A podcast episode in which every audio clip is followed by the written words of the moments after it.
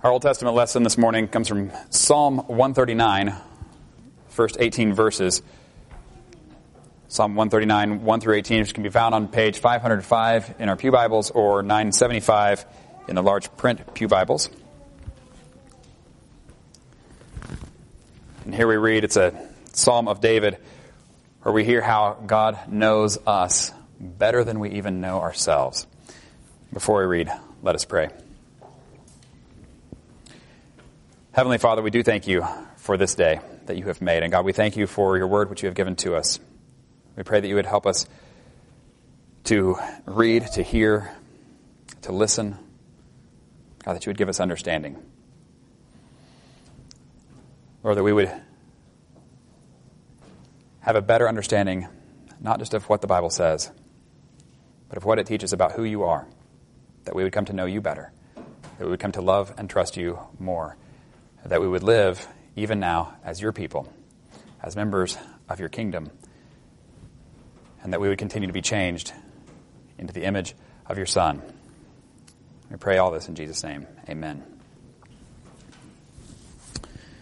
Psalm 139, verses 1 through 18, David writes, You have searched me, Lord, and you know me. You know when I sit and when I rise. You perceive my thoughts from afar. You discern my going out and my lying down. You are familiar with all my ways. Before a word is on my tongue, you know it completely. You, Lord, know it completely. You hem me in behind and before, and you lay your hand upon me. Such knowledge is too wonderful for me, too lofty for me to attain. Where can I go from your spirit? Where can I flee from your presence? If I go up to the heavens, you are there. If I make my bed in the depths, you are there. If I rise on the wings of the dawn, if I settle on the far side of the sea, even there your hand will guide me. Your right hand will hold me fast. If I say, surely the darkness will hide me, and the light become night around me, even the darkness will not be dark to you. The night will shine like the day, for darkness is as light to you. For you created my inmost being. You knit me together in my mother's womb. I praise you because I am fearfully and wonderfully made. Your works are wonderful. I know that full well. My frame was not hidden from you when I was made in the secret place, when I was woven together in the depths of the earth. Your eyes saw my unformed body. All the days ordained for me were written in your book before one of them came to be. How precious to me are your thoughts, God. How vast is the sum of them. Were I to count them, they would outnumber the grains of sand. When I awake, I am still with you. Turning then to our New Testament lesson Luke chapter 12, verses 13 to 21. It should be found on page 845 in our Pew Bibles or 1619 in the large print Pew Bibles. We have Jesus telling a parable in response to a question, or not so much a question. That's an inappropriate prayer request, maybe.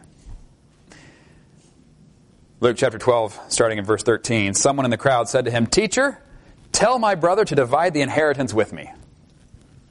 That sounds like a prayer request I have sometimes. Teacher, tell my brother to divide the inheritance with me. And Jesus replied, Man, who appointed me a judge or an arbiter between you? Then he said to them, Watch out. Be on your guard against all kinds of greed. Life does not consist in an abundance of possessions. And he told them this parable. The ground of a certain rich man yielded an abundant harvest. He thought to himself, What shall I do? I have no place to store my crops. Then he said, This is what I'll do. I will tear down my barns and build bigger ones, and there I will store my surplus grain. And I'll say to myself, You have plenty of grain laid up for many years. Take life easy, eat, drink, and be merry. But God said to him, You fool. This very night your life will be demanded from you. Then who will get what you have prepared for yourself? This is how it will be with whoever stores up things for themselves, but is not rich toward God. This is the word of the Lord. Thanks be to God.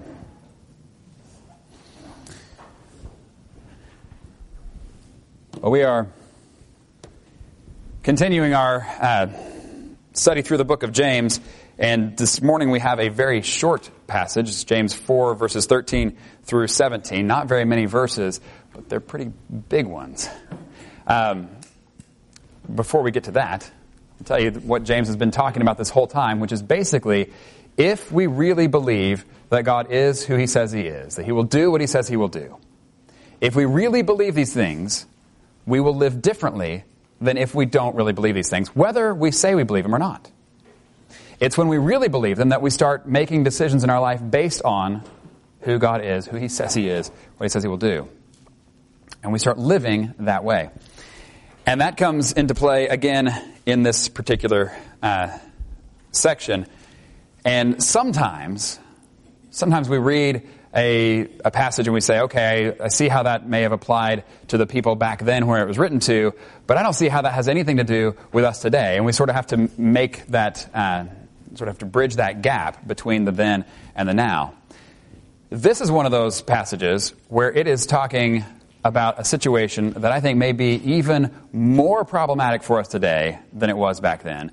More likely that this is the situation in our, uh, in our culture than it was in theirs. And therefore, less need of explaining how, it, how this applies today because it's just right there on the surface. But what we're going to be talking about, just so you know in advance, is one of the ways that we tend to play God. That we pretend that we are God, that we act like we are God, that we try to take His place in our own lives. Secondly, of course, why we should not do that. And then, third and fourthly, what we should do instead and why we should do that instead. All right, so we begin.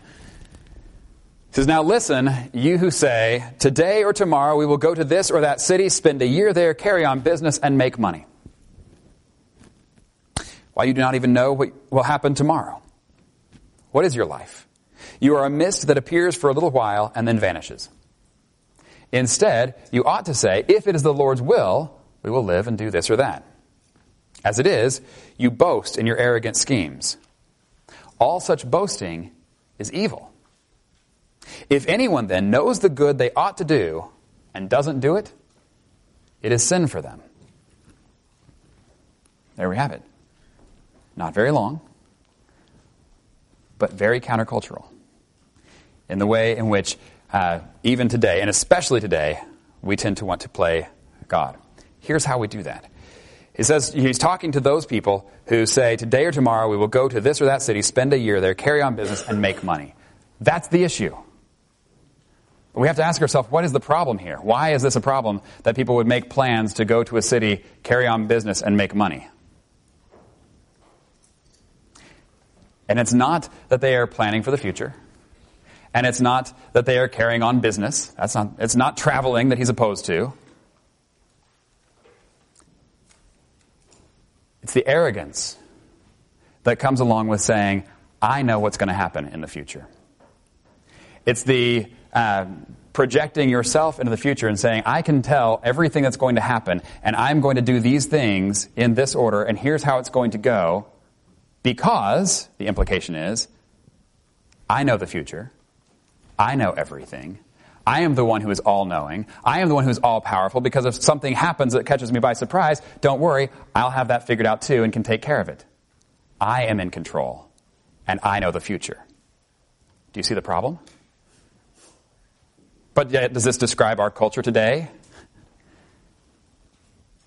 There's a lot of money to be made if you can convince people that you know the future. A lot of it. And we do it all the time.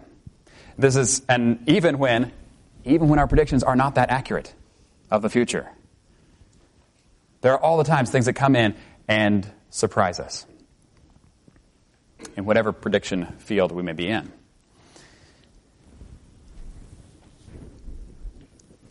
And if we stop, if we think about it, and this is what James is saying, is it would make sense for someone to live this way if they didn't believe that there was anybody higher than themselves. If you really believe that I am the one who is in total control of my own future, I can make it, and I can make it happen however I want. So all I have to do is decide that this is what I'm going to go for, and I can do it.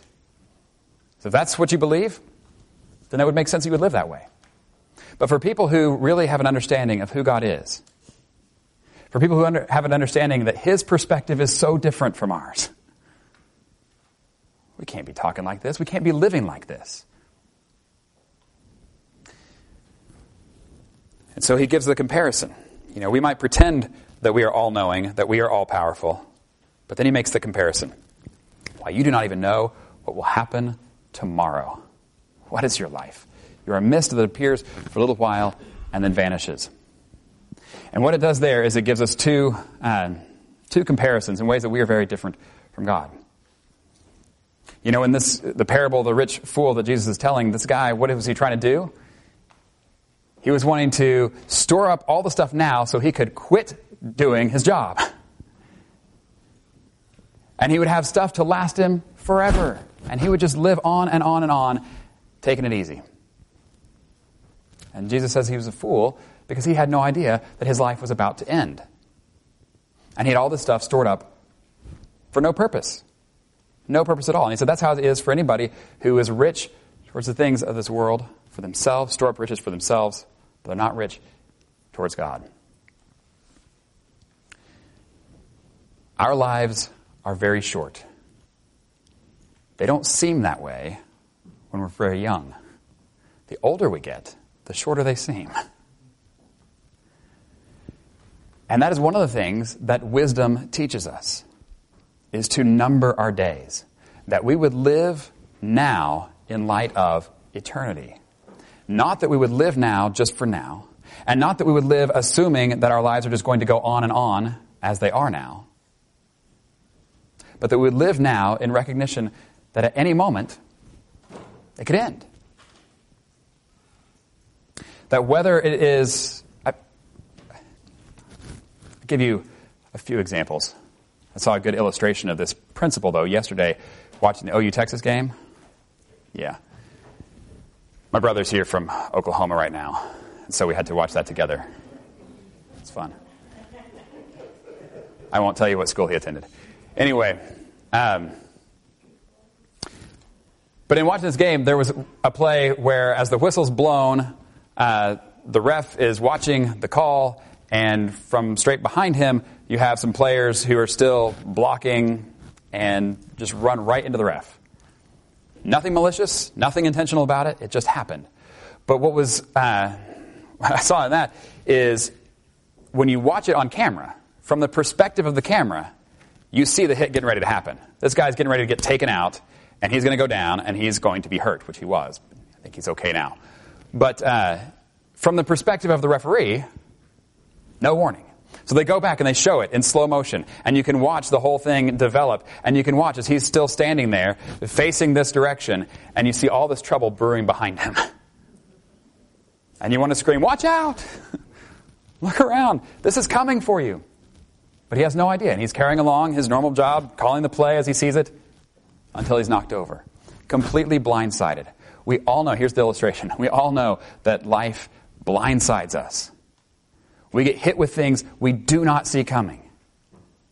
We all know people who have had, if it hasn't happened to us, we know people who have had their lives either ended or changed dramatically in an instant.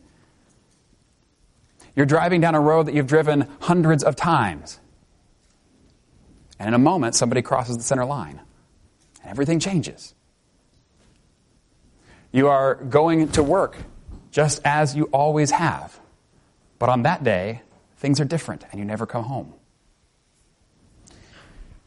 I have known people who, through accidents, through aneurysms, through acts of violence, have gotten up on a normal day thinking today will be just like yesterday, and who never came home that night. We all know people like this. Life blindsides us with things we can't see coming. And we talk about things that, you know, the storms of life that just come out of the, out of the blue, out of the clear blue sky. In other words, if you looked at the sky, it's completely clear blue. There should be no storm. And then there it is. There was no warning. We couldn't see it coming. We had no idea. And the point is, we are not the ones in control. There are things that happen that we cannot control for. Don't worry, there will be plenty of people who will promise you that they can control it for you that they're trying to find the answers. And that if we just had more information or if we just had more technological advancement, that we could control for every factor and you would never be surprised by any of the storms of life. And it is true. We can make more accurate predictions than we could in the past. We can now do a little better than a coin flip in many areas. and if you can do better than a coin flip in some areas, that makes you an expert. I'm not kidding, that's actually true. but we're still not in control.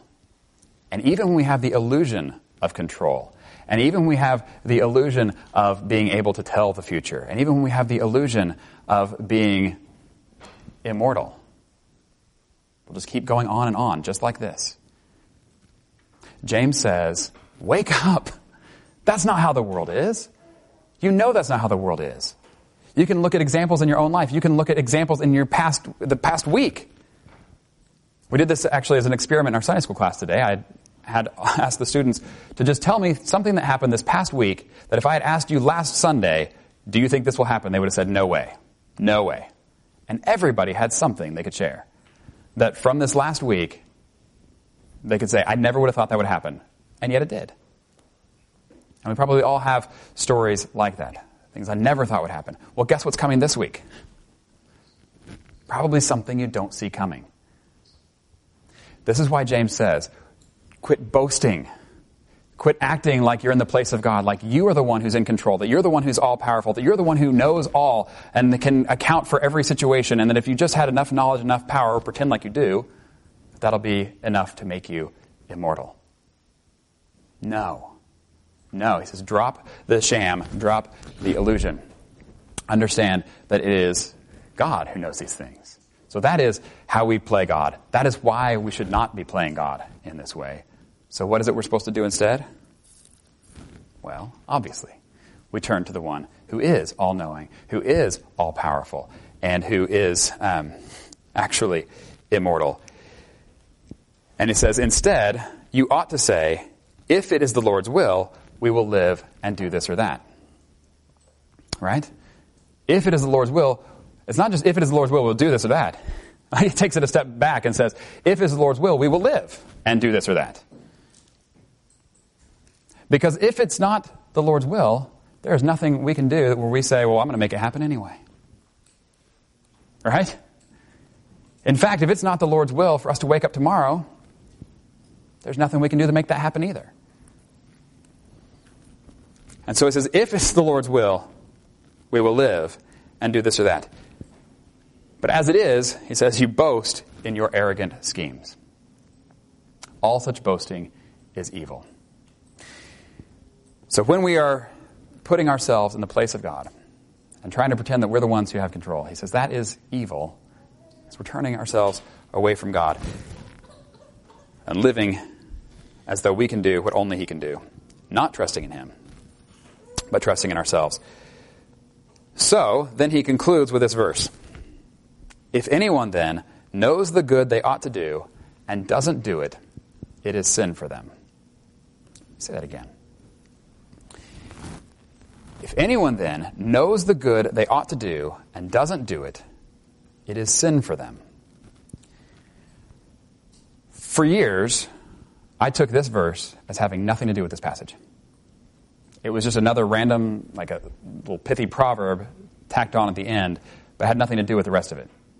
And I've heard it taught this way as far as, you know, the whole sins of omission versus sins of commission kind of thing, which says that we're not only held accountable for the things that we do that God has said, don't do these things, and we do them, but we're also held accountable for the things that He says, do these things, and we don't do them. Right? And we see that. That's, a, that's an absolutely true principle. We see it even in the uh, parable that Jesus tells of the Good Samaritan. And you have the guy who's in need, and we have the priest who walks by, and does nothing. And we have the Levite who comes by and does nothing. And the Samaritan comes by and helps. And the implication is that the priest and the Levite are guilty for what they did when they didn't stop to help. Now, they weren't breaking one of the Ten Commandments. I mean, it wasn't like that they were. Um, that they were murdering somebody. It wasn't that they were committing adultery. It wasn't that they were stealing or lying. They weren't coveting. And they could go home at the end of the night and say, I didn't do any of those things God told me not to do. And yet, still, they were sinning because they weren't loving your neighbor, which is the reason Jesus tells the parables when the guy asks, Well, who is my neighbor that I'm supposed to be loving? Because there are things that God has told us to do. And it says if we don't do the things that He's told us to do, that's sinning too. And the reason that's sinning, by the way, is because of what sin is, which is often not what people think it is. One of the ways we can take this is, oh, great, there are more things that God can zap me for, right? So I thought that it was just, I had to keep myself clean of doing these things He's told me not to do. And if I can just keep from doing those things, then all is well. And now I find out there's all these other things that I'm supposed to be doing too. And if I don't do those, then He's going to zap me for that. And we see the Bible's descriptions of sins as reasons God can zap us. Well, we can look at it that way. And we can look at other people and the things they're either doing or not doing and make a good case as to why God maybe should zap them too. However, as we read through the Gospels and the New Testament all the way through, you see, that's not why they're giving the description of sin. Because really what sin is, is a missing the mark. It's not living up to what uh, God has for us because we're not living in communion with Him. And here's where it gets really amazing is that God doesn't zap us because He zapped Jesus. And He zapped Jesus so that we could still live with God, even when we are not doing the things that He said to do, and we are doing the things He said not to do. Jesus took that on Him. He took the penalty that we could live with God. In other words, it's not a matter of okay, I've done another thing that now God has a reason to get me. It's a matter of, it's not about breaking commandments, it's about breaking relationship. All right, let me give you an example. If I am headed to the grocery store and I call my wife and I say, hey, I'm going to be at the grocery store, I'm going to pick up some things. You need anything? She says, oh, actually, yes. I'm uh, making this thing for dinner. We're almost out of milk. Can you pick me up a gallon of milk? Sure. And then I come home and I got everything else, but I didn't get the milk. I said, yeah, I got to thinking about it and I figured you could do that just as well as I could. So, you know, why don't you go do that? Now, could she get the milk on her own? Of course. Is she going to be upset with me? Of course. and guys, I'll just give you this is like a little separate talk on marriage here, but uh, the reason she's upset is not because she's looking for things that she can get me for. It's because when I have said, Yeah, I'm going to get the milk that you've asked me to get, it's not that I come home and I didn't get it and it's like, Oh, I broke a commandment. She said, Thou shalt bring me milk, and I did not bring it. And therefore I'm guilty for breaking the commandment. No, it's not that. It's when I come home without the milk, she looks at me and says, whether or not she says it out loud, her eyes say, I thought we were in this together. And when I don't bring the milk, what I'm saying is, Nope. We are not in this together. You're on your own. That's the issue. And when we're breaking these commandments that God has given us, it's not like, well, now he can zap me because I broke a commandment. It's the idea of, are we in this together or not? And what he's continually calling us to is a life with him where we're in this together. And we see that with Jesus when he comes and he is Emmanuel, that God with us. And then he actually goes and gives his life and is raised again that we could be with God right? That when we are breaking the commands, when we are breaking fellowship with God, we're breaking our relationship and we're turning and going from Him, either by doing the things that He said not to do, or by not doing the things He said to do. And in either case, we're showing we're not really in this together. I'm going my way, you go your way. But in either case, it's in Jesus that God comes to us and says, I will make the relationship right again. Come back. Let's start over. Let's do this together. Through all of life. So, okay. So there is that in this final verse. But there's another tie in with the whole passage. It's not just a standalone proverb about sins of omission, where we omit to do things that God has told us to do. It's actually talking about this particular passage. In other words, when it says, If anyone then knows the good they ought to do and doesn't do it, it is sin for them. There are two things, two other things going on here besides what all we've mentioned so far. One is we don't know what's coming. This is kind of the anti procrastination verse. Because it's saying if you see somebody who is in need, and if you have the means to help them, and you say, I'll get to that eventually, we're putting ourselves in the same place as the people that James is talking to. You who say, today or tomorrow we will go to this or that city or whatever. When we are putting off the things that God has said to do, that's a way that we convince ourselves that, well, really, I am in this with Him eventually. That I will get around to the things that He's told me to do eventually. And James says that is the same kind of thing as what we were talking about in the business sense earlier. When we're not doing the things that God has told us to do because we say we're going to get to them eventually, we're claiming to know the future. We're claiming to know that we have the power over it. And he's saying, no, no, no.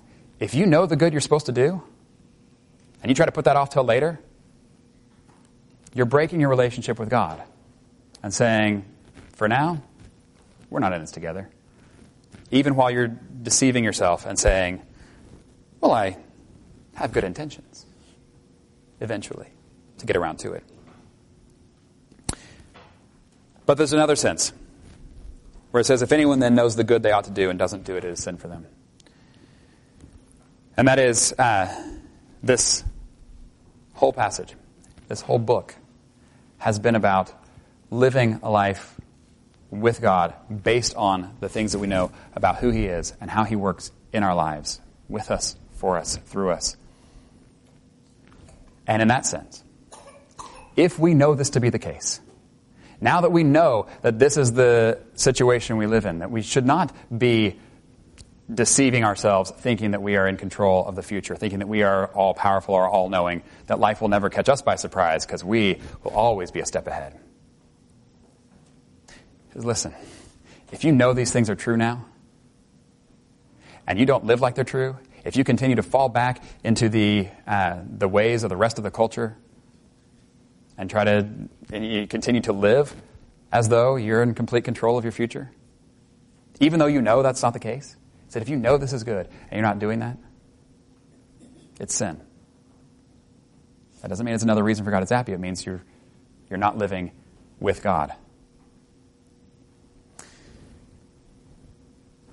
So, where does this leave us? This should leave us, as Christians, living differently than the rest of the world. Where we live more like the people who are marching around Jericho, who are living trusting God, not trusting their own strength. We're living like the armies of Gideon, who go to battle as an extreme minority. As God whittles their army down, not trusting in their own strength, but trusting in His. We are living as people who approach the world as Jesus. The one, by the way, who actually did know what was coming in the future. You remember when he kept talking to his disciples and saying, We're going to Jerusalem and I'm going to be killed? And they kept saying, That's not true. That will never happen to you. He knew it would. He went there anyway. But he also knew it was on the other side of the grave. We're to live as people who trust his way through everything. That we don't know the future, He does. We are not all powerful, He is. We cannot even know how to best prepare ourselves for what's coming tomorrow because we don't know what's coming tomorrow. So we should live with God in every moment, doing the things that He's calling us to do, not doing the things He's not calling us to do. That we would come to know Him better, to love Him more, and know what it means to have life, every moment of life, with Him. In the name of the Father, the Son, and the Holy Spirit. Amen.